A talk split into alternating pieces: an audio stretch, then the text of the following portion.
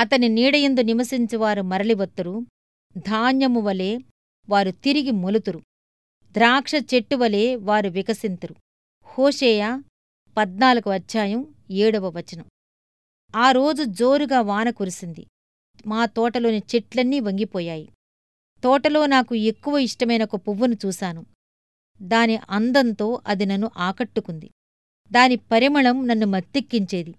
ఇప్పుడు అది ఆ జడివాన పాలయింది దాని రేకులన్నీ ముడుచుకుపోయి వాడిపోయి వేలాడుతుంది. దాని అందమంతా పోయింది.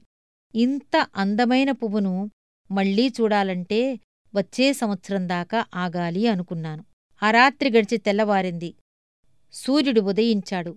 ఉదయంతో పాటే ఆ పువ్వుకి ఏదో కొత్త బలం వచ్చింది. సూర్యకాంతి ఆ పువ్వు మీద పడింది. పువ్వు దాని వంకకి చూసింది. అవి రెండూ ఏమి గుసగుసలాడుకున్నాయో?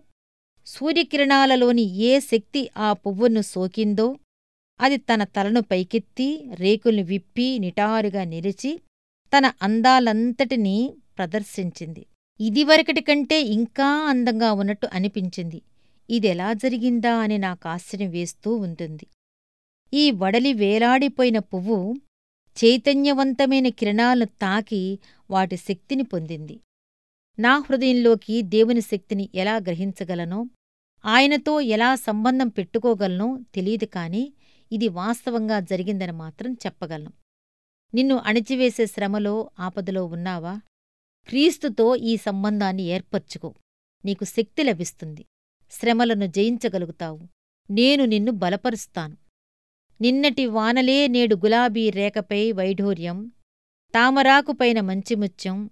నిన్నటి శోకం ఈనాటి దేవుని ప్రేమ హృదయంపై చెక్కిన స్వర్ణ శిలాక్షరం నిన్నటి వర్షం కొండచర్యలను నేడు తళతళలాడించింది గడ్డిని మిసమిసలాడించింది. నిన్నటి శోకం హృదయానికి పాట నేర్పింది ఎన్ని గాలులు వీచినా నిత్యానందం మనసులో గుసగుసలాడుతూనే ఉంది.